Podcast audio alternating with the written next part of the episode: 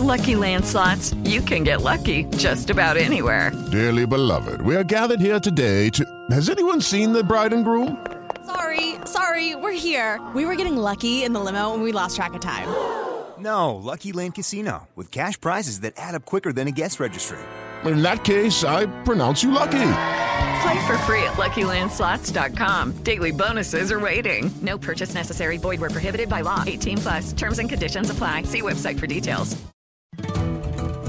Esse episódio de Auto Performance foi gravado semanas antes do início da pandemia. Portanto, nele você não vai ouvir falar de vírus, lockdown, demissões ou mortes. Mesmo assim, eu tenho certeza que ele vai fazer diferença na tua vida hoje. Você já parou para pensar que existe uma versão sua ainda melhor? Que você não precisa reinventar a roda para poder viver essa vida? Sim, você já pode ser melhor do que é hoje, amanhã. Aliás, você pode ser melhor do que é hoje assim que acabar esse episódio.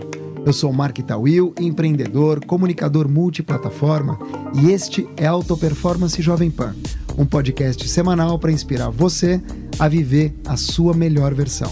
Porque a única comparação válida nessa vida é de você com você mesmo. Toda semana eu trago um convidado especial para dividir histórias, insights poderosos, bom humor e, claro, conteúdo. Fica com a gente, eu tenho certeza que você vai sair maior e melhor dessa experiência. Auto Performance Jovem Pan começa agora. O meu entrevistado de hoje foi piloto profissional de kart aos 7 anos de idade. Tentou a carreira por vários anos, mas abandonou e foi ser tenista por obrigação. Nunca gostou. Não tem uma ponta dos dedos. Perdeu de minimoto. Dá pra ver que é agitado. Estudou gastronomia francesa por um ano, saiu de casa aos 17. O primeiro negócio? Vender um CD na escola. Mas o primeiro contrato mesmo, ou contato com as vendas, foi oferecer bolo de brigadeiro que ele trazia de casa na fila da cantina da escola. Já burlava o sistema. O primeiro contato com ajuda aos outros foi em 94, 25 anos atrás, com a ACD. O maior dom, conectar pessoas de maneira natural. E o maior bem, pessoas que conheceu conectando umas às outras. Quando a barbearia dele, a Corleone, abriu, ele não tinha a menor noção do que estava fazendo. Aprendeu no dia 1 que o negócio era barbearia e não bar. Gosta de esportes a motor, não come cebola e teve um burnout, isso é bem sério, em 2017, quando ele tirou o pé do fundo do acelerador do trabalho, se jogou na fotografia como terapia. Seja bem-vindo, Bruno Van Enke. Muito obrigado, Mark. Que honra estar aqui com você. Um cara que eu admiro tanto. Fico imensamente feliz em te receber, pelo cara que você é, pelas coisas que você passa, as mensagens que a gente acaba vendo nas tuas redes sociais. A gente vai falar bastante delas. Mas a primeira pergunta é a seguinte: quando a gente é criança, a gente sonha em ser astronauta, bombeiro, jogador de futebol, de vôlei e até presidente. Mas eu nunca vi uma criança falar assim: ah, o meu sonho é abrir uma barbearia. você pensava nisso quando você era criança? Não, não pensava nisso até poucos meses antes de abrir uma barbearia. Meu pai, quando era pequeno, ele sempre perguntava para mim e falava assim: Bruno, o que, que você vai ser quando crescer? Eu falava, porchista. Ele falava, e o que um porchista faz? Eu falei, ele tem Porsche. Mal sabia o quanto eu ia ter que trabalhar para conseguir comprar uma, né? Mas não, eu. A, a vida inteira eu acompanhei meu pai, ele é dono de restaurante, dentro de um shopping. Tá há 35 anos no mesmo lugar, aqui em São Paulo, Legal. que é lá no Shopping Center Norte. Ele tem um restaurante alemão, que é a cervejaria Munique. É um é um restaurante bem, bem. A comida bem tradicional, isso já é uma herança do meu bisavô. Uhum. Né? Abrimos aí o primeiro restaurante em 1914, se eu não me engano, aqui em São Paulo também. Meu pai segue nos negócios até hoje. 2014 eu cansei disso e eu fundei a barbearia. Você trabalhava com ele? Eu trabalhava com meu pai a vida inteira. Eu, eu comecei a trabalhar oficialmente com meu pai aos 12 anos de idade. Passei por todas as funções do restaurante dele. Meu pai comanda tudo sozinho. É uma visão hoje de negócio que eu tenho bem diferente daquela que eu pratico, uhum. mas que foi a minha escola. Tudo, absolutamente tudo que eu sei saiu daquele restaurante com os ensinamentos do meu pai. Desde os 12 anos, naquela época a gente não tinha cartão de débito ou cartão de crédito, então todo mundo pagava no cheque. Então o meu trabalho, Sim. eu saía da escola, ia lá pro restaurante, tinha um motorista que me levava, meu pai me dava um calhamaço de cheque assim bem grande, e eu tinha que fazer duas somas aos cheques, esses cheques tinham, uh, as somas tinham que bater Depois eu fazia, eu, eu, eu, eu, eu- colocava três carimbos naquele cheque. Um cruzador que dizia somente para depósito na conta do favorecido, o nome do favorecido, que era o restaurante do meu pai, que era difícil pra caramba, não sei meu pai colocou em alemão o nome da empresa dele, né? Monique Deutsche Delicatessen Lanches Limitada. É, e atrás o número da conta. Aí eu fui evoluindo aos poucos, eu fui levar esses, esses cheques ao banco, depois eu administrei várias funções até chegar na cozinha. Depois eu vi que não era muito aquilo que eu queria fazer. E aí, quando a gente fala de uma barbearia como você tem, que é uma barbearia que é muito mais do que uma barbearia, é quase um lifestyle, a gente se pergunta: será que ele corta o cabelo? Não, de jeito nenhum. Não corto o cabelo. E isso foi um dos pilares aos quais eu, eu, eu, eu, eu fortaleci a construção da minha marca e da minha empresa. Eu, quando eu resolvi que ia abrir uma barbearia, na verdade eu trabalhei a vida inteira dentro do restaurante, eu sabia vender cerveja e vender comida. Eu trabalhava lá na Zona Norte com meu pai, estudei na FAAP, morava aqui nos Jardins, então eu atravessava a cidade todos os dias. E eu comecei a conhecer muita gente. Né? Na abertura aqui do, do nosso podcast, você disse que, eh, lá da minha biografia, que o meu maior bem era, era construir conexões entre as pessoas. Era muito difícil para mim, naquela altura, conseguir atrair que pessoas fossem até a Zona Norte de São Paulo para comer joelho de porco dentro de um restaurante. Então eu pensei, poxa, será que eu não estou desperdiçando esse meu tal networking, né? Vamos falar bastante coisa em Bastante, inglês aqui hoje para ficar bonito, né? Mas o meu networking todo estava para cá. E aí um dia, um cara chegou para mim e falou assim: Bruno, eu preciso falar com você. Eu tô meio sem jeito, por duas situações. A primeira, se eu falar, e a segunda, se eu falar. Eu conheci três pessoas através de você, que você me pegou pela mão e me apresentou, e eu fechei três grandes negócios esse ano com eles. E eu tô meio sem jeito de falar assim: Poxa, será que eu posso pagar uma comissão para você sobre isso? E eu tenho medo de você se ofender e falar que nós temos uma amizade e, e, e que não quer isso. Então eu não sei o que falar, mas você topa uma comissão? Naquele dia, eu, eu, eu percebi que eu teria que tomar uma decisão na vida. Ou eu seria aí um- uma espécie de lobista, Uhum. ou eu continuar fazendo, continuaria fazendo aquilo que eu sempre fiz junto com meu pai, que era ser um comerciante.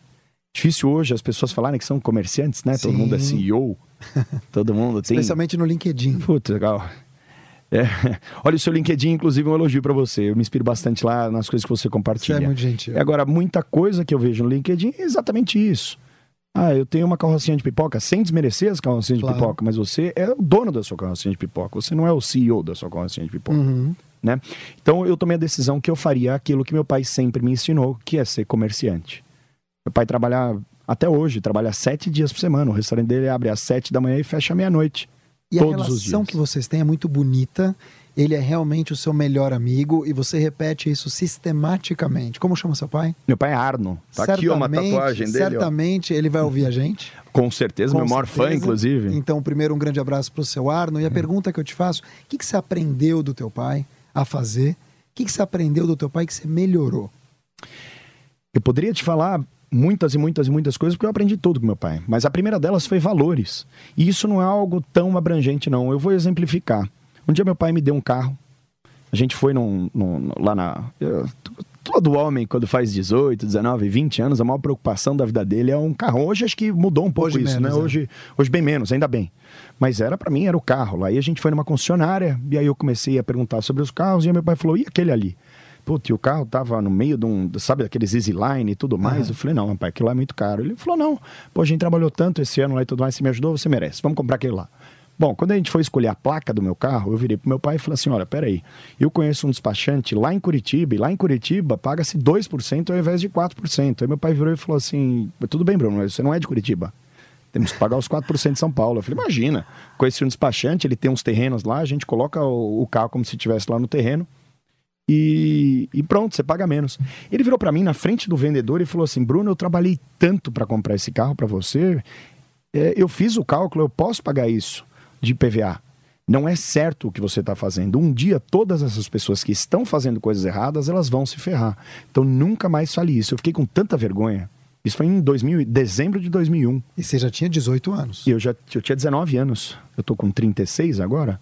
As prioridades mudaram, óbvio, mas os meus valores continuam os mesmos. E aí, eu lembro que eu fiquei tão sem graça com aquela situação. E um ano e meio depois, eu lembro de estar olhando a TV.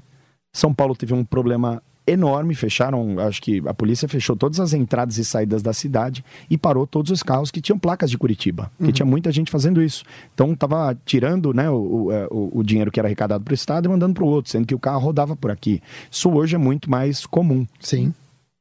Então, um resumo bom da história, esse foi o tipo de valor que meu pai passou para mim de não, não, não tirar a vantagem curta. O certo pelo certo. O certo pelo certo. Isso eu não preciso nem falar na relação entre as pessoas, né? Pagamento de impostos, é, de como não se esquecer das pessoas que já te ajudaram um dia. Pois é, você é um conector. Você tem um espírito conector e você é um cara muito generoso. Ouvindo a tua conversa, muita gente vai dizer, pô, mas é fácil. O pai dele já era dono de restaurante ele já ganhou um carro aos 18 anos, tem gente que vai trabalhar a vida inteira e não vai conseguir comprar o carro. Quando é que você percebe, nesse teu lado generoso, que você deveria ser uma pessoa melhor para o mundo? Ou seja, o Bruno que tem tantos privilégios e teve, como é que ele vira essa chave para manter e tudo bem? Você hum. trabalha para isso, você corre atrás, você criou coisas tuas, mas você também olha para todas essas pessoas que estiveram com você e você faz isso muito bem. Você tem um olhar muito generoso para as pessoas que trabalham com você e muitos querem trabalhar justamente por causa disso, do jeito que você trabalha. Mas você também tem um olhar generoso de caridade. Uhum. Sempre foi assim? Sempre foi assim. Eu vou voltar um pouco antes. É, por que, que eu disse aí que meu pai falou, a gente trabalhou junto e eu vou te dar um carro? De novo, hoje aos 36 anos, isso não é né, nenhum valor naquela época. Não, não, não precisamos desmerecer a, a, juventude também, isso é vivência, experiência, né? Sim, 18 anos atrás era um outro mundo. Era um outro mundo. Mas, voltando dois anos antes, meu pai, é, em 1998, tinha uma dívida que era maior do que o patrimônio dele, por erros. E eu lembro que um dia meu pai estava é, desesperado no carro dele. E, e, eu perguntei para ele, eu falei, pai, mas e aí? Ele falou, olha, o problema que a gente tem é muito grande na empresa. Eu falei, e dá pra gente arrumar? Ele virou para mim e falou assim: se você me ajudar, sim. Então, durante aqueles dois anos que se passaram, entre 98 até 2000, as coisas começaram a melhorar um pouco. Eu tô falando aí de 2001 depois. É, foi o tempo de maior aprendizado que eu tive com meu pai. Meu pai nunca, nunca, nunca, mesmo nas, nas fases mais difíceis da vida dele, ele me deixou para trás. Eu deixei de ser o filho dele, eu deixei de ser o foco é, é, é dele de, de, de, de, fazer algo por mim, de me ensinar, de fazer uhum. eu crescer, de garantir que eu fosse estudar. Então, durante um bom tempo, a maior diversão que a gente tinha era ir de quarta-feira no Shopping Internacional de Guarulhos, que lá tinha um cinema desses bons, que né, a gente uhum. só conhece hoje, mas eu tô falando de 98. E lá eu lembro que é, de quarta-feira, antes do meio-dia, você pagava acho que quatro reais a sessão de cinema e a gente ainda comprava um copão de pipoca com um, um, um copo de Coca-Cola e tinha até um refil que você ia lá, ó, enche de novo família, o cara tirava uma, uma, uhum. uma fichinha. Então, é, durante marcam. dois anos eu fiz muitas coisas com o meu pai, a gente tava bem lascado de dinheiro, inclusive, né? Uhum. Fomos, assim, é, é, era muita coisa, era muita coisa mesmo. E e durante dois anos, a grande alegria era trabalhar com meu pai. A gente saía, às vezes, ia comer um hambúrguer de madrugada. No outro dia, meu pai estava lá trabalhando de novo. E aí nós conseguimos renegociar, pagar todas as dívidas que tinha e a vida voltou ao normal em 2000. Então, eu lembro que enquanto no segundo colegial as crianças, no intervalo, jogavam futebol na escola, eu li o Diário Oficial para ver se a gente tinha alguma anistia. Eu fui saber o que era o Refis lá em 1998. Tem, tem gente que não faz a menor ideia nem do que é isso depois dos 30 anos. Então, mas isso foi em 98. Se a gente voltar um pouco também na minha introdução, você falou de 1994. Uma tia minha me chamou uma vez para ser voluntário na ACD. O que era ser voluntário na ACD?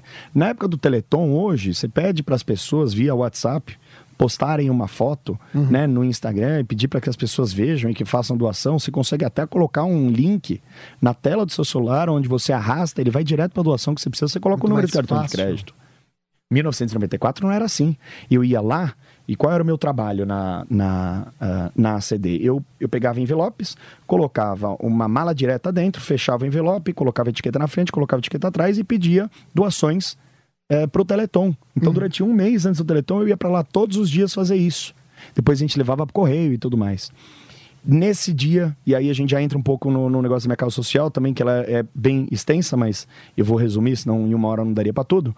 É, num dos dias eu estava lá e um menino com síndrome de Down entrou na sala e me deu um, um pacote de chocolate. E ele disse que aqueles eram os bombons prediletos dele. E eu disse, mas por que, é que você está me presenteando? Ele falou, porque eu perguntei para minha mãe o que é que você está fazendo aqui. Ela disse que você estava nos ajudando e eu disse que você merecia ganhar os ah, meus bombons prediletos. Bonitinho. Aquilo nunca saiu da minha cabeça. Eu fui por vários anos é, é, voluntário nesse programa. E aí, por coisas da vida, a gente acaba saindo da faculdade, tá? Tem de se virar, um momento que você né, começa a virar homem de verdade, tem que se preocupar em, no seu futuro, nas suas contas e tudo mais. Fiquei afastado por alguns anos. E aí, no, no meio do ano passado, depois já de Barbeira Corleone aberto, a gente já muito bem estabelecido no mercado, eu recebi um, um relatório de como estavam as coisas e tudo correndo tão bem. Naquele dia eu falei assim, puxa, eu preciso devolver alguma coisa para a sociedade, né? A gente E costuma... Voltou aquela história dos bombons? E voltou aquela história dos bombons. E eu, eu, eu falei assim, eu preciso devolver alguma coisa para a sociedade. O que fazer? E logo eu lembrei daquele menino com síndrome de Down levando os bombons. Então eu falei, ótimo, eu quero fazer uma coisa que seja para síndrome de Down. Então, pessoas do sexo masculino, de qualquer idade, que quiserem cortar o cabelo ou fazer a barba, na Corleone, não pagam para fazer o serviço. Até Independente, hoje? até hoje, todos os dias. Independente da classe social delas. O que eu quero são três pontos. O primeiro deles, que a pessoa com síndrome de Down seja atendida num lugar descolado, da maneira que ela deve ser, com a maior naturalidade do mundo. Segundo passo, eu quero que os pais vão até lá e que eles consigam é, ficar num, num lugar descontraído também, sem se preocupar com os filhos, que todas as pessoas vão saber atendê-los e eles vão se divertir. E aí entra uma aspas, eu descobri que eu faço algo muito bacana também. Eu desafio os pais que pregam é, até pela autonomia dos filhos, eu desafio eles a dar total autonomia para eles. Por quê? Às vezes os filhos são chamados e os pais levantam junto. E eu falo, onde vocês vão? Falou assim: ah, nós vamos lá mostrar como é o corte de cabelo. Eu falei: não vai não, ué. Você não luta pela autonomia do seu filho? Deixa ele cortar o cabelo dele. Boa. Não vai acontecer nada. Aqui todo mundo sabe. A única saída é por aqui. Ele não vai sair Mas correndo. peraí, todo mundo sabe como? Você treinou os teus funcionários? Eu conversei com todos eles antes da gente começar isso. Essas pessoas que são, porra, maravilhosas que trabalham junto comigo, abraçaram a causa, que a princípio ela era para durar apenas três meses e ela hoje é fixa. E eu vejo todos eles com brilho no olhar, cortar o cabelo lá sem ganhar nenhum real, só para se comunicar com as, para se conectar com essas pessoas. E que além de tudo, viu, é, eles ganham caixinha mais alta do que o próprio corte de cabelo de vez em Ah, quando. que legal. Né? É, eles ganham presentes e tudo mais. Mas, é, e vai muito além disso. Eu realmente consegui colocar na nossa cultura da empresa, de alguma maneira, a ajuda ao próximo. Uhum. E a gente não se digo só pessoas carentes, né? Sim, a gente se conheceu, inclusive, num projeto desses. Conhecemos Que é o projeto esse. Serendipidade. Que é a serendipidade do meu grande amigo Henry Zilbers. Do nosso, do nosso. Bruno, E aí, só, só terminar o terceiro Sim. ponto. É, o que eu quero com essas pessoas que vão lá? Durante 40 minutos, as pessoas que estão nas cadeiras do lado estão vendo uma pessoa com síndrome de Down cortar o cabelo e fazer a barba. Muitos deles vão até mim depois e falam assim: como é que eu posso ajudar? E eu pergunto, mas por que é que você quer ajudar? E eles dizem, porque você quebrou um paradigma. Eu não sabia, eu não convivi com uma pessoa com síndrome de Down e eu tive a oportunidade de, durante 40 minutos, observá-la. Verdade. E muitos caras, assim, com 50 anos, falam assim: Bruno, você quebrou um paradigma e eu tô me sentindo mal por. Pela falta de informação que eu tive a vida inteira e ter um pré-julgamento errado sobre pessoas tão interessantes. Este é o podcast Auto Performance Jovem Pan. Sou o Mark Tawil. Você me encontra no LinkedIn, no Instagram, no Twitter, no Facebook. Mark com C, Tawil com T-A-W-I-L. Me conta, querido ouvinte, você tem tido essa oportunidade de não só acompanhar aqui o nosso querido Bruno Van Enck, proprietário da Corleone, um cara brilhante, e já já a gente vai entrar em outros pontos da vida dele, como é que ele cuida da auto performance, mas você aí do outro lado tem trabalhado o teu lado generoso, você tem trabalhado o teu lado de caridade, você tem feito algo para o mundo e não só para a sua vida, me conta aqui, me procura nas redes sociais, escreve aqui para a Rádio Jovem Pan. Bruno, a gente que te acompanha nas redes sociais vê um outro lado teu que é bem bacana, é, muito voltado para o esporte. Não estou dizendo um esporte só físico, mas um esporte de motor, principalmente. E você tem um lifestyle que é muito seguido até por pessoas que às vezes não têm essa condição. Então, por exemplo, você viaja bem, você usa bons relógios, eu adoro relógio, tá? Você tem patrocínio de marcas, mas muito disso você faz porque você quer. Você não é patrocinado só o cara vem te dar o dinheiro, não é disso que a gente está falando. Mas você gosta desse lado dandy, que é para usar uma palavra dos antigos. É, sempre isso foi na tua vida algo muito premente? Você sempre gostou de boas roupas, boas viagens? Ou você começou a perceber que realmente você podia influenciar, não por aquilo que você faz, mas por quem você é? Outros homens. Eu, eu, descobri a rede social, o poder dela, pouco antes de eu abrir a Corleone, porque, sei lá, lá em 2013, né, quando ela estava começando, é, com fotos que você conseguia ver, né, não só mais em texto, mais com, com fotos. Antigamente a gente ia no, lá no, no Orkut e tinha disponível seis Sim. fotos para postar. Depois né? o fotolog.net. E ninguém sabia. Não, o celular com foto também foi, foi ser um negócio mais elaborado há pouco tempo. Mas eu descobri o poder da rede social é, pouco antes de eu abrir a barbearia. Eu garanto que 95% dos meus clientes nos primeiros três meses de barbearia vieram porque entraram no meu perfil do Instagram que eu havia criado para a barbearia. E eu percebi que eu conseguia me comunicar de maneira instantânea, rápida e barata com essas pessoas. E aí, logo depois, eu nunca fui de postar muita coisa. Aliás, eu, eu nunca imaginei que eu fosse influenciar um homem a usar uma camiseta preta, alguma coisa assim, né? É, nunca imaginei, Nu- nunca, nunca foi um lado explorado por mim, eu, eu nem sabia que eu teria esse poder. Mas eu comecei a perceber que os homens na barbearia começavam a me perguntar as coisas. É, o- o- eu- a ruptura disso, né, a, a quebra desse paradigma pra mim foi um dia quando um cara me perguntou, falou assim, Bruno, qual shampoo eu devo usar no meu cabelo? Eu falei, eu não sei, eu não sou barbeiro, eu não sou cabeleireiro, não tenho a menor ideia. Ele falou assim, imagina eu. Eu falei, ué, mas peraí, que, que, que shampoo você usa hoje? Ele falou, depende, se minha mulher tá loira, é um tonalizante, é claro. se ela tá morena... Aquela catada no boxe. é, é- é aquilo, mas agora eu tenho o meu lugar, né? Muito se falou aí no começo da, da, da, da- da barbearia, quando me entrevistavam, Bruno, o que você acha do homem estar mais é, vaidoso? Falei, gente, ninguém tá mais vaidoso, ninguém falou assim, pô, 2014, né? Vamos ficar vaidoso, não é isso.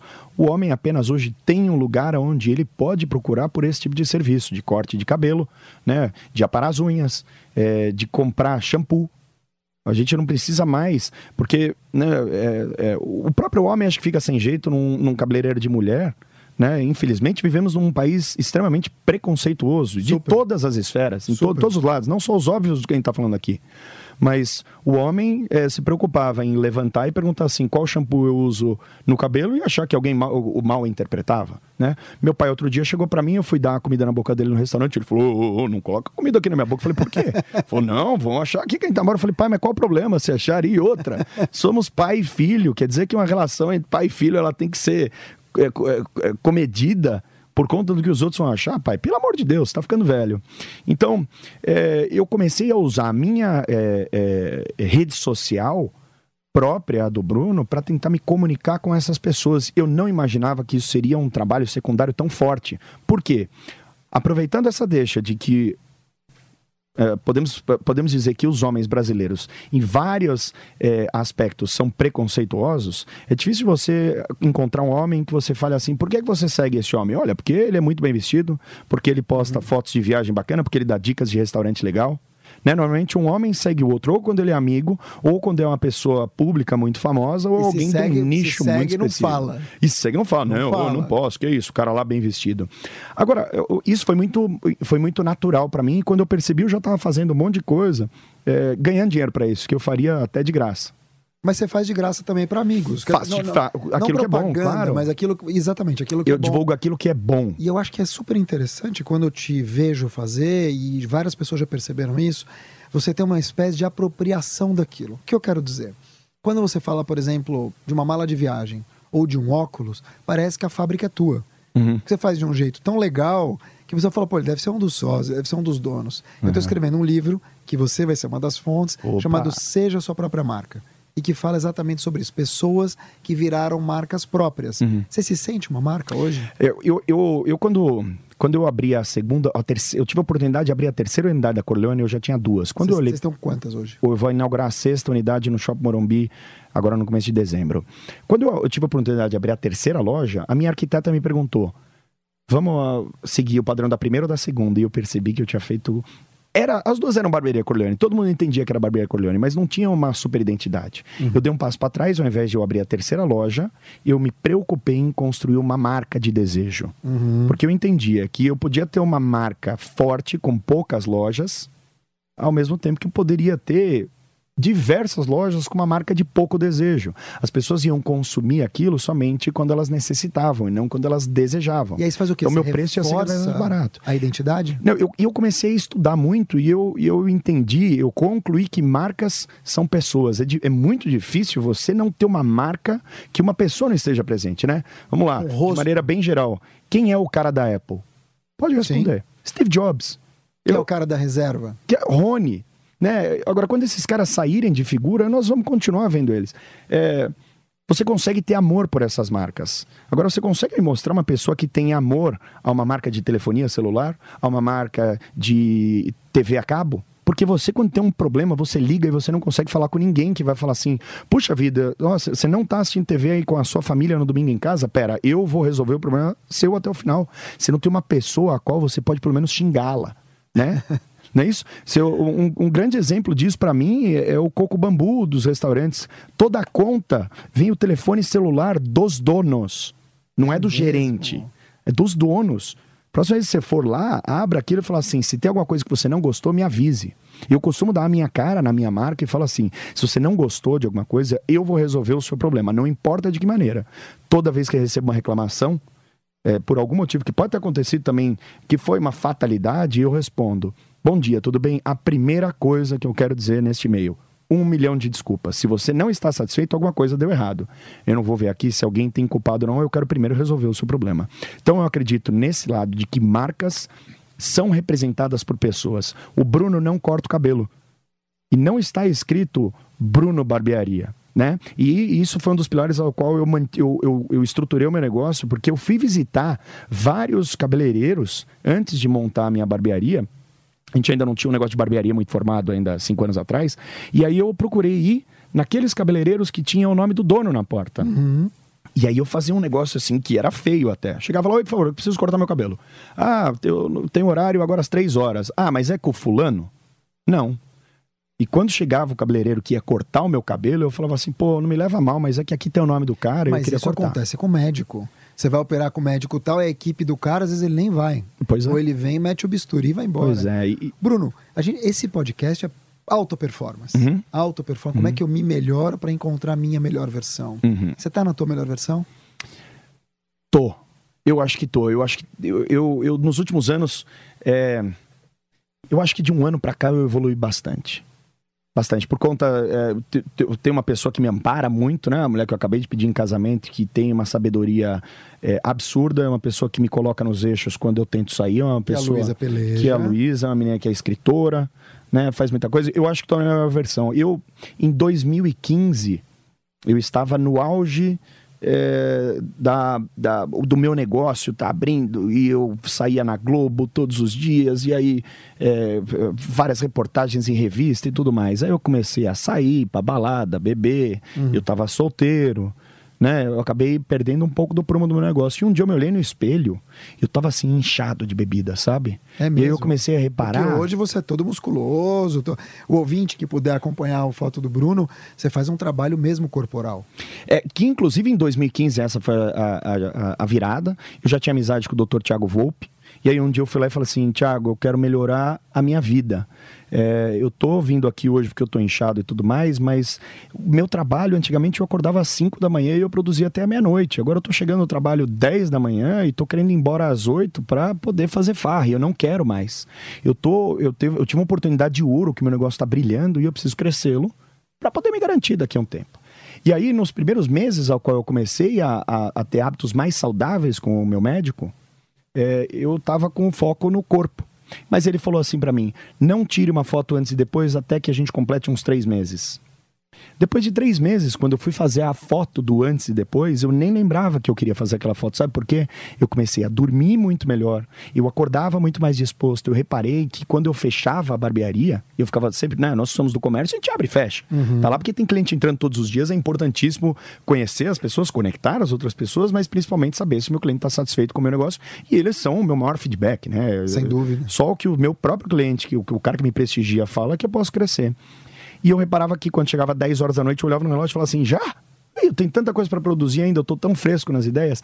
Então, aquela chave do que eu estava preocupado com só emagrecer e ter um corpo mais bonito, evoluiu para uma, uma, um aumento tão grande na capacidade cerebral e de produzir e no meu intelecto que nunca mais eu tive hábitos que não eram saudáveis. É claro, eu sou como qualquer um, eu gosto de comer uma carninha com gordura no final de semana, tomo não, meu você vinho, é um cara saio. festeiro. Mas você é um cara festeiro. Você, como é que você faz então para manter toda essa evolução? Não digo só evoluir mais, mas também manter o dia a dia? Porque indo a festas, viajando, aí você tem as barbearias, você tem agora uma mulher sendo pedida em casamento. Isso. Então, quer dizer, tem, vem vindo uma, uma descarga emocional que muda mesmo as perspectivas. É. Como é que você tem feito para se regrar? É. É, muito se fala, né? Eu, eu- eu acho que hoje é, as pessoas só repetem as expressões, elas não pensam naquilo que elas falam, né? Ah, e hoje se fala muito em equilíbrio. Não tem equilíbrio. Se tivesse equilíbrio, a gente saía quatro dias na semana e trabalhava direitinho outros quatro, outros três, né? O que é o equilíbrio? Não é o equilíbrio, não. Se você quer performance, se você quer sair bem no seu negócio, você tem que trabalhar mais do que você se diverte. Né? Não que eu não me divirta trabalhando, mas é assim. é, Quantos dias na semana eu vou sair e vou beber aquela puta garrafa de vinho? Um, dois no final de semana. Antigamente, para qualquer é, evento que eu ia, eu tava segurando aquela garrafinha de cerveja na mão. Tava colocando para dentro o álcool, o carboidrato, coisa ruim que eu não precisava. Então agora eu, eu, eu me regro para as coisas.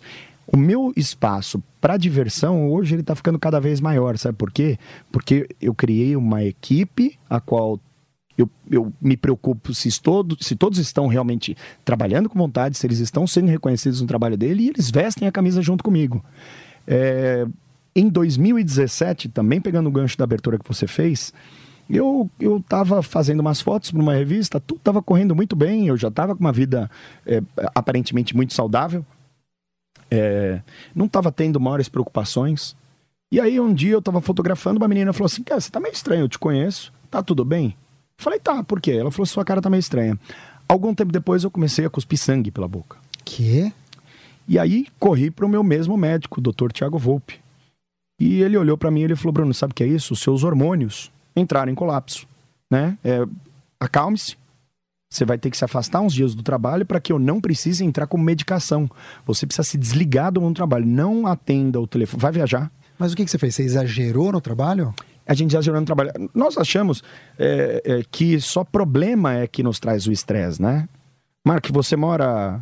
Você mora no mesmo quarteirão de onde você trabalha? Não, então você pega Não. trânsito todos os dias. Por mais Sim. que você. Né, é, tem contas para pagar? Tenho dois filhos pequenos. Então você está se preocupando todos os dias em produzir alguma coisa para que toda essa roda funcione. Sim. E com isso, não vou, não vou é, é, me é, adentrar em termos técnicos, a gente pode ter muito médico escutando isso aqui, eu posso falar alguma grande besteira, mas em suma, o que o meu médico explicou para mim, enquanto você está se preocupando, trabalhando, você não está tirando a sua real hora de descanso. Por exemplo, eu dormia com um bloquinho de post-it do lado da minha cama, porque eu tinha muitos insights, né? Palavras bonitas. Eu tinha muitos insights quando eu estava dormindo e sonhando. O meu médico falou assim: você é louco. Você está condicionando o seu corpo a não dormir, a não descansar. Isso é extremamente prejudicial a você, né? Ele, ele, ele me falou que quando quando ele me acudiu, eu estava com o cortisol do meu corpo no máximo e a minha vitamina D no mínimo. Né? Esse, eu lembro que era, esses eram os dois pilares o que ele falou que não podia acontecer aquilo. Então eu fiz uma viagem. Naquela época eu era sócio de casa noturna, de um espaço de evento para 3 mil pessoas em São Paulo. Eu estava querendo abrir três barbearias por ano. Eu estava só querendo trabalhar, vai em evento, isso e aquilo. Acordava às 6 da manhã, pouquinho antes, 5h50 todos os dias. É... E eu ia dormir meia-noite, uma hora da manhã, e sempre pensando no trabalho, pensando no trabalho, o que produzir, fazer, vamos explodir. E, e o dia que eu tive esse piripaque, pouco tempo depois o meu pai teve um AVC também, ele ficou dois dias assim meio paralisado num susto, não teve nenhuma sequela. E naquele bom. dia, que, aqui foi muito brutal pra mim, né? Cuspi sangue pela boca. Foi muito brutal. E aí eu pensei, poxa, eu não, eu não- o que eu vou levar da minha vida? Eu ainda quero ver um filho crescer, eu ainda quero conquistar muitas outras coisas de felicidade. Construir uma casa em Campos de Jordão, Que você construiu? que eu construí do Aliás, zero. É uma casa, um castelo. Imagina uma É casa um castelo pequenininha lá, preto. é um castelo Vamos falar preto. a verdade aqui, que o apelido é Chateau Vader. Chateau Darth Vader, é a casa do Darth, Darth Vader, Vader, mesmo sem eu nunca ter assistido o filme. Mas, cara, falou do tamanho de um castelo, não é uma casinha pequena, tem 160 metros quadrados, não é, É que o nome nada Chateau demais. em é francês é Chateau. castelo. É um castelo. Mas lá é o meu paraíso mesmo. E aí eu reuni eh, alguns dos meus funcionários e falei, olha, gente, eu tô pirando. E a minha função, já que eu não sou barbeiro, eu não incremento a renda de vocês estando aqui num sábado. Só que eu tô vindo na segunda-feira, já com a cabeça meio doida, é, uma hora eu posso pifar e eu não consegui atrair mais gente para cá. Vocês se Pifa. importam se de final de semana agora eu cuidar da minha cabeça, eu for ter um momento para mim, para que durante a semana eu seja 100% de vocês trazer gente aqui e crescer a nossa empresa? Né? E fiz isso depois, consultando, é claro, quem trabalha junto comigo. É, faço isso já há quase dois anos e foi um marco na minha vida. Quer dizer, você encontrar o tempo do descanso do relaxamento, reorganizar as ideias e voltar para trabalhar. E ele tem que existir. É assim, é, saiu de férias, é, claro, vamos tirar uma hora por dia para ver se está tudo certo e tudo mais, mas se desconecte. Se tiver problema, cria uma equipe para poder pelo menos acudir, apagar aquele problema até que você chegue e tome as decisões uhum. finais. Isso para mim hoje, hoje é o meu maior trunfo. Eu, se hoje eu consigo ter alta performance e tudo mais, é porque eu dedico muito do meu tempo para mim mesmo. Sabadão eu acordo, vou fazer uma trilha, ando com o cachorro, abro meu vinho, escuto uma música.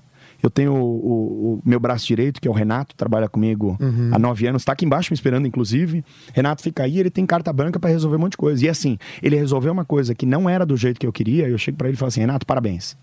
Foi tudo brilhante, foi tudo maravilhoso. Na próxima vez, tente ajustar isso, isso, isso. Eu nunca digo que ele está errado, porque eu dei autonomia para ele fazer isso. Ele fez a coisa certa. E cobra. Eu delego e cobro. E, e eu, eu, depois de tantos anos trabalhando junto comigo, ele já sabe pelo menos o resultado final, qual eu não queria. O protagonista desse podcast é o ouvinte. É por ele, para ele que a gente está aqui. Você é a grande estrela e o protagonista é ele. Uhum. Então, se algum conselho que você gostaria de ter ouvido nessa tua trilha mesmo, até para não ter chegado a cuspir sangue, uhum. você pudesse dividir com o nosso ouvinte, qual seria? Eu acho que eu vou falar de algo muito atual, tá, Mark? Sim. Eu acho que é o que nós estamos, é o grande mal que nós estamos sofrendo ultimamente. A rede social está nos intoxicando com mentiras. Veja só, eu tá faço. Um político falando. mas, mas, eu vou te explicar, eu vou te explicar. Muita gente olha lá e fala assim: ah, pô, Bruno, mas a tua vida, né, é um mar de rosa, ela é perfeita, você sai para viajar, suas fotos são todas felizes, isso e aquilo. Não, o que eu compartilho são os momentos felizes da minha vida, porque eu acho que, pô, se nem eu quero saber dos meus problemas, que mais compartilhar com os outros, né? Às vezes a gente tá, abre a rede social ali para ver alguma coisa legal, para ver um filho de um amigo que nasceu, uma viagem Sim. que alguém fez. É, por que, que eu vou intoxicá-lo com um problema meu? Não é nessa vertente que eu estou te falando. Eu acho que hoje muita, muita gente tem me procurado por ser, inclusive, é, é, exposto em rede social. A primeira coisa, se você tem um pequeno negócio, você não é CEO, você não é CFO, é, não, não se preocupe com esses termos difíceis que vão te cobrar cada vez mais de você ser algo que você não precisaria ser. Eu te explico. É, pô, se você tem um, um, negócio que já sustenta a sua família, paga para os seus filhos uma boa faculdade e tudo mais, você não precisa colocar termos difíceis para que alguém possa te diminuir. Então, a primeira coisa delas, não acredite nas fórmulas mágicas de rede social. Não se sinta é, é, menosprezado por você achar que a tua trilha de sucesso é, não é tão grande quanto a do outro. Né? Eu fui chamado para um monte de programa, fizeram um monte de, de entrevistas comigo e tudo mais, mas, gente, eu tenho uma barbearia de 120 metros quadrados aqui em São Paulo. Né? Eu, eu tento fazer o bem para as pessoas, a gente está crescendo, mas, pô, isso não é a Gerdau, isso não é a Ambev, isso não é a Coca-Cola. Eu não posso me comparar com caras desse tipo. Então eu estou vendo muita gente hoje vender o cursinho né, da fórmula mágica em busca ao milhão. Tem muita gente que quer é, é, é, antecipar, encurtar um caminho e perde muito tempo. Você compra esses cursinhos é, bobo, você vai assistir palestras motivacionais de gente que vai resolver o teu problema. Já entra enquanto... dançando. Pois é, enquanto o teu concorrente já está se aprofundando num trabalho sério, ele já está é, aprendendo, ele já está fazendo estágio em alguma empresa para aprender na prática, enquanto você fica com essa baboseira, né, de essas frasezinhas de, de Instagram que você acorda de manhã e ah, outro dia eu vi um negócio lá, ah, questão de prioridades para ir para E uma mulher falou assim: pô, eu tenho três filhos, eu, o, o, pai abandonou, eu preciso manter todo mundo aqui, o que, que eu faço? Só ser feliz, só ser Isso né, é prioridade. proativa? Então, a, a, hoje, tá? Hoje Link patrocinado na rede social. Eu só vejo das masterclass do sucesso, do rumo ao milhão, do ah, eu sou rico, ah, eu sou brilhante, isso, aquilo. Não acredite nisso. Muita gente me procura e fala assim, Bruno, deixa eu te falar, eu, eu vejo tanto termo difícil, eu vejo tantas pessoas falando em rede social, vendendo palestra, falando que tem sucesso, falando como é que você tem que fazer, mas o cara fala que ele criou uma empresa, que ele é dono da empresa, eu nunca vejo ele fazer um videozinho dentro da própria empresa, ele está rodando o Brasil inteiro falando que ele tem sucesso. de palco. Mas Cadê os funcionários dele realmente? Cadê a equipe dele junto com ele? Você não consegue domar uma equipe à distância. Se eu não for nas minhas barbearias por muito tempo, os meus barbeiros ficam bravos. E com toda razão, eles falam assim, pô, você está dando mais atenção para uma unidade do que para outra. Cada vez mais eu tenho que tentar administrar o, meu tempo no trânsito para estar tá perto deles. Então, é assim, eu, eu, já escutei cara com 600 funcionários me ligar preocupado e falar assim, Bruno, eu tô preocupado com o meu futuro. Será que eu parei no tempo? Será que eu vou saber me adaptar? Será que eu não vou quebrar em algum tempo? Eu falei, por quê? Ele falou, meu, porque eu assisti umas palestras aí e tudo mais, uns vídeos até que você indicou, porra, eu não entendo nada do que falam, os termos difíceis pra caramba e eu me senti um idiota. Será que eu parei no tempo e não tô estudando? Pô, cara que tem 600 funcionários, né? E ele parou? Impacta quantas pessoas? Não, e logo depois ele me ligou e falou assim, cara, parei de ver tudo isso porque eu comecei a tirar as minhas conclusões. Nós, quando nós estamos buscando alguma coisa, né? Quando a gente idealiza demais algo e alguém conta algo que é muito sedutor pra gente, a gente fecha os olhos para as verdades, para analisar o que realmente são os fatos.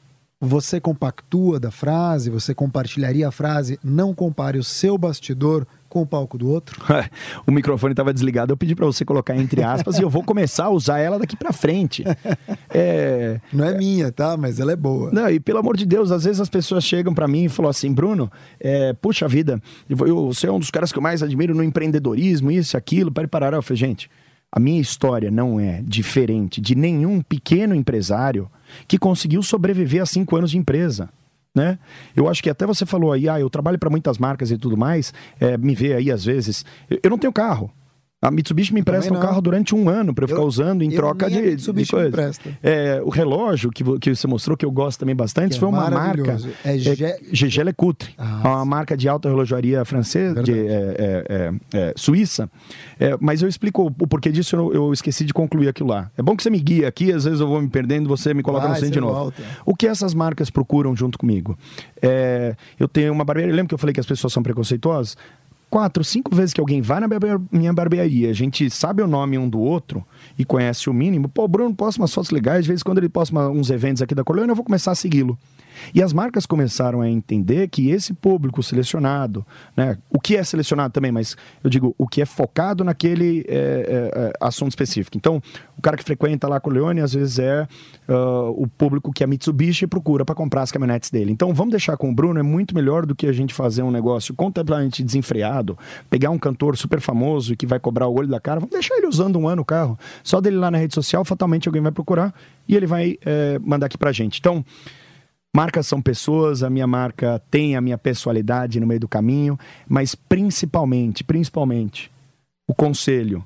Conselho não, sei lá, eu levo isso como mantra. A verdade vende. O que for a sua verdade, você vai conseguir convencer os outros a comprar. E tem uma frase que você usa muito, que é a tua cara, eu diria que é quase um slogan, que não existe na vida uma profissão que não seja a de vendedor. Aliás, só existe na vida uma profissão que é a de vendedor. É isso aí. É, não, não, importa, não importa o que você esteja vendendo, se você não souber se vender, você não souber se apresentar, fatalmente, num mundo tão competitivo quanto de hoje, você vai perder para uma pessoa que seja medíocre na profissão, mas que saiba se vender muito melhor. Faz um exercício mental aí. Quantas pessoas você já não viu falando assim, é, mas olha só, o cara lá, ele é bom de marketing. Ué, tudo bem, ele soube se vender. Né? Como é que a gente consegue avaliar o que é um bom neurocirurgião? A gente nunca vai saber. O que soube se vender melhor, o que a gente viu, o que a gente está lá, né, estampado na cara todos os dias. Eu acho que mostrar é, é, é cases de sucesso Felizmente, médico não pode mostrar antes e depois, mas você não escolheria um cirurgião plástico, uma mulher não escolheria o um cirurgião plástico, dentre, obviamente, as indicações, mas elas não gostariam de ver quais foram os trabalhos que claro. ele executou em outras pessoas. Claro. Sei que isso eles não podem fazer, mas é um jeito de se vender também. Né? Se você não se vender bem, eu não estou falando que as pessoas que se vendem bem são ruins na profissão delas, de jeito nenhum, pelo uhum, amor de Deus. Uhum. Eu acho que o mínimo que você espera de um vendedor é que ele seja é que o produto ao qual ele esteja vendendo seja bom. Bruno, tem uma coisa que eu acho bem, bem interessante quando eu te ouço, é a maneira como você explica sobre a tua trajetória. Mas é também, sobretudo, a maneira como você explica, como você tem uma visão de mercado. Certamente você lida com empresários de vários calibres, certamente você lida com empresários que fazem muito sucesso financeiramente uhum. e também com influência. E do Brasil inteiro. O que, que você tem aprendido com essas pessoas? É só dinheiro? Não, de jeito nenhum, de jeito nenhum. Eu acho que é, a primeira empresa que eu abri sozinho, é, paralelo, continuar trabalhando com meu pai, era uma distribuidora de chopp. Eu distribuía chopp para bar, restaurante, festa, feira, evento, levava a chopeira, fazia aquilo. Era um negócio muito, muito bom, ficou um negócio grande, mas um dia eu acordei num sábado e eu não tive vontade de trabalhar. E aí eu pensei, poxa vida, um computador consegue fazer o que eu estou fazendo. E eu não estou mais feliz. Então, naquele momento eu tinha a realização financeira, mas eu não tinha uma realização pessoal voltada ao lado profissional. Né, uma realização profissional. E foi aí que eu abri a barbearia, que eu queria criar um negócio do zero e tudo mais. Então, eu também, é, fatalmente, fui intoxicado por essas mentiras de rede social, né? Olha, eu fundei uma empresa de milhões, não sei das quantas, para parará, e olha, você faz isso, e nomes difíceis, isso e aquilo, para parará, mas você avalia um pouquinho mais da vida da pessoa. Peraí, a história não é, não é, não é, talvez não seja essa. Uma das melhores coisas que aconteceu na minha vida pessoal foi ter entrado para Endeavor. Né? Quem não souber o que é Endeavor, acho que a gente não vai perder muito tempo aqui explicando, dê um Google. A Endeavor ela é uma ONG que promove ah, ah, o empreendedorismo aqui no Brasil, liderada né, por ninguém menos que Jorge Paulo Lema. Ele a trouxe para o Brasil anos atrás. E o que esse último ano eu estive na Endeavor, eu competi com outras 750 empresas, 30 passaram para fazer um pitch de 3 minutos. Fiz o pitch e 15 foram aprovadas. Eu estou sendo mentorado durante todo o ano. Eu participo dos eventos da Endeavor, mas o que, assim, eu não abro o meu caderno para anotar absolutamente nada. Eu observo. Lá não é uma faculdade, as pessoas não estão ensinando uma matéria. Mas eu, eu, eu observo com o exemplo dos outros. Tá? É, esquece, esquece teoria. Esquece é, o, o mapa da mina de ouro que se vendem nos cursos por aí. Esquece é, só o que você aprendeu nos livros. Baseie-se nas atitudes das pessoas. na- das pessoas. É, tenha, é, tenha, eu não diria nem ídolos, mas é, é, aprecie histórias vencedoras de que são de sucesso. Porque no meio do caminho você vai conseguir observar os, os tombos que todo mundo tomou. Não existe uma história de sucesso que, Que é a ela só foi de acerto. Né? Você com tá o lá, bastidor. que tem até um meme maravilhoso. O cara tá lá jogando os pratos pra cima, fazendo sucesso, todo mundo aplaudindo, e uma escada pra trás e vários pratos quebrados. né? Não sei se você já viu esse meme. É... É... Eita, me perdi. Caramba. Não, a gente estava falando Desculpa. exatamente disso. Não, mas era exatamente isso. A questão dos bastidores. Você estava falando da Endeavor. Ah, sim, da Endeavor. E, e o, o que eu mais aprendi com esses grandes eh, empresários que eu conheci na Endeavor. Esses dias eu fui recebido pelo, pelo Paulo Moraes, fundador do Espaço Laser, dentro do escritório dele. Fui conversar também eh, com o fundador de, da- entre as marcas né, do grupo, eu não lembro qual é o nome do grupo, mas é a Morana. Eu conversei muito com o Caíto Maia, da Chili Beans. Sim. Converso muito com o Rony Mesler, da, da Reserva, e todos eles, todos eles têm uma característica em comum. Qual? Nenhuma empresa começou grande, nenhuma empresa começou perfeita, nenhum deles no meio do caminho teve que fazer algo que deveria ser feito para crescer. Né? O, o- as primeiras franquias que foram vendidas da Morana, o fundador falou assim para mim: Cara, eu vendi para quem queria comprar. Você acha que eu posso selecionar no começo do, do, do- de uma trilha de sucesso hoje? Tudo bem, ah, vamos fazer Morana? Pô, você nem encontra mais lugar para colocar ela. Todo mundo quer, porque não há o risco o, o espaço laser. A história lá do Paulo, de como ele começou e todos os perrengues que ele passou, não foi assim. Tenho dinheiro, vou abrir, ó, tenho uma ideia maravilhosa, tenho dinheiro, vou executar, cresci, usei todos os termos difíceis, anotei no livrinho, sou um cara de sucesso.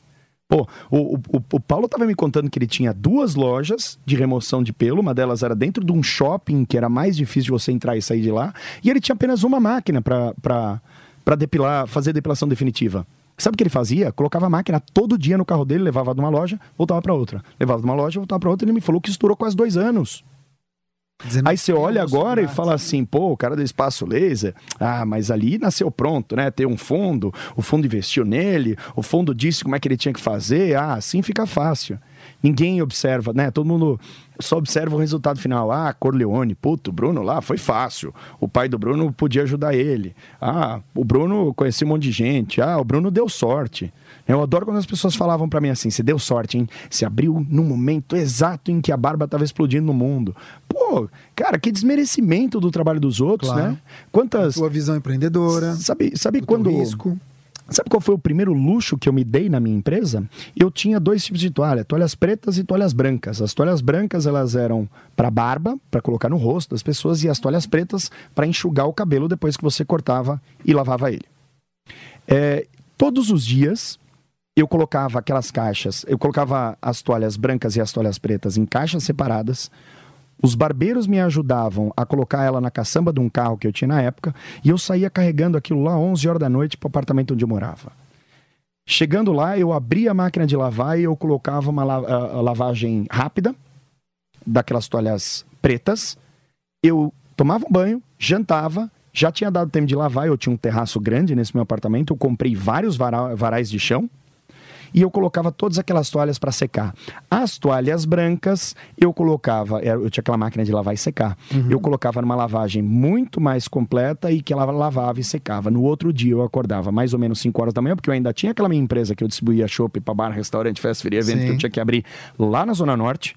Eu pegava todas elas, eu dobrava todas aquelas toalhas, ia abrir a minha empresa lá no, na Zona Norte com as toalhas na caçamba, abria a Corleone meia hora antes. Os barbeiros me ajudavam a dobrar todas aquelas toalhas. E durante 10 meses eu fiz isso, porque eu não podia me dar o luxo de contratar uma lavanderia naquela época. 10 meses não, acho que foram 5 meses, desculpa. E a primeira vez que eu falei assim, sou dono da empresa, agora eu vou ter um pouco mais de luxo, foi contratar uma lavanderia para entregar as toalhas lá para mim todos os dias. É fácil hoje falar assim, ah, Mitsubishi tá carro pro Bruno, GG Lecudo da relógio, New Balance veste ele do, do, do, dos pés à cabeça. Cara, teve muita relação e continua tendo todos os dias. Você claro. imagina o que é hoje a nossa... Você abre, são seis lojas? São seis lojas. Você abre com zero cliente? Abre com zero cliente todos os dias. É, eu, hoje são mais de 300 pessoas é, na nossa operação. Né? Quantas pessoas são gente, impactadas hein? diretamente? Sei Famílias. lá, mil pessoas Sim. Né? hoje impactadas. Então, todos os dias que eu acordo, muito mais esse do, do, lado social que eu tenho, e hoje com rede social isso parece um pouco de, de milindragem, né? Você falar de, de, social, e eu acho que não é, não é eu, eu acho que isso é mais do que caridade, tá? Eu não falei nem de caridade, isso é uma obrigação que todos nós temos. Fato. Do bem ao próximo. Não, não, importa se ele tem pouco dinheiro ou não, se ele tem down ou não. Eu acho que abrir, abrir uma porta para uma pessoa que está segurando uma sacola é nada mais do que a sua obrigação. Dar bom dia, boa tarde, boa noite para as pessoas que te encontram no elevador, mesmo que você não as conheça, não é mais que sua, sua obrigação.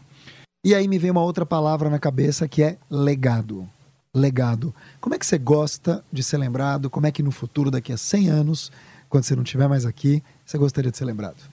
Quando eu decidi de não trabalhar mais com meu pai, eu tinha vontade de criar qualquer coisa que fosse desde o zero pegar um nome, pegar, fazer um logotipo, contratar pessoas, crescer, trazer mais gente pro time, obviamente fazer dinheiro, que não fique escondido isso, tá? Eu, às vezes a gente é, é, tem vergonha de mostrar o sucesso. Não é esbanjar, é muito diferente, tá? É muito diferente. Mas as suas conquistas, pô, eu, eu, eu se conseguir pagar uh, pro meu filho até ele sair da faculdade, tudo que ele precisar na vida para ter boas condições de, de, de deixar também um legado para as outras pessoas, eu vou ser uma pessoa muito feliz, assim como meu pai me fez.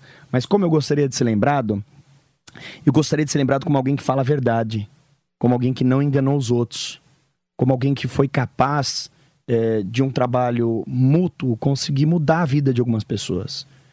Em dois aspectos. Não só no aspecto social, que você conhece muito bem, do trabalho que a gente faz, Sim.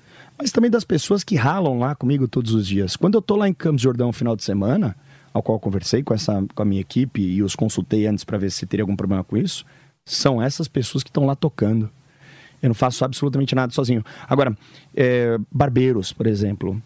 Hoje a gente teve um pico aí, né, do, dos barbeiros, a gente teve aí a, a, a, a as paletas mexicanas das é, barbearias, é, muitas abriram, depois muitas a fecharam. gourmet da barba. Os, os fortes, os sérios sobreviveram, uhum. continuamos aí na nossa mesma pegada, mas é, vou pegar um exemplo de um barbeiro que está comigo há muito tempo lá, que é o Júnior.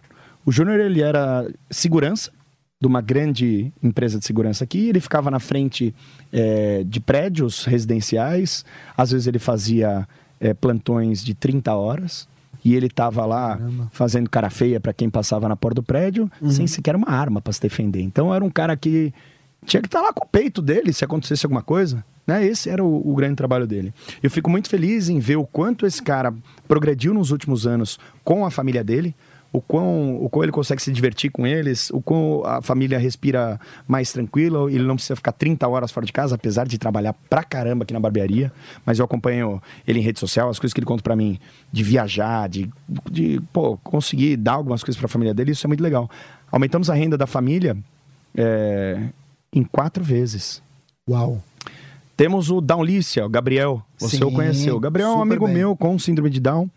Ele, há alguns anos já, ele sustenta a família com os brigadeiros eh, que ele faz. E eu sou muito feliz que a Marta um dia me, me chamou e falou assim, Bruno... Que é a mãe ah, dele. Que é a mãe dele, que trabalha junto com ele também, que é uma mulher de uma história Ela sensacional é incrível. sensacional. Ela Verdade. uma pessoa que a gente podia também Precisa organizar ser das ideias e valorizado. conhecer um pouco da ideia da, da, da história dela.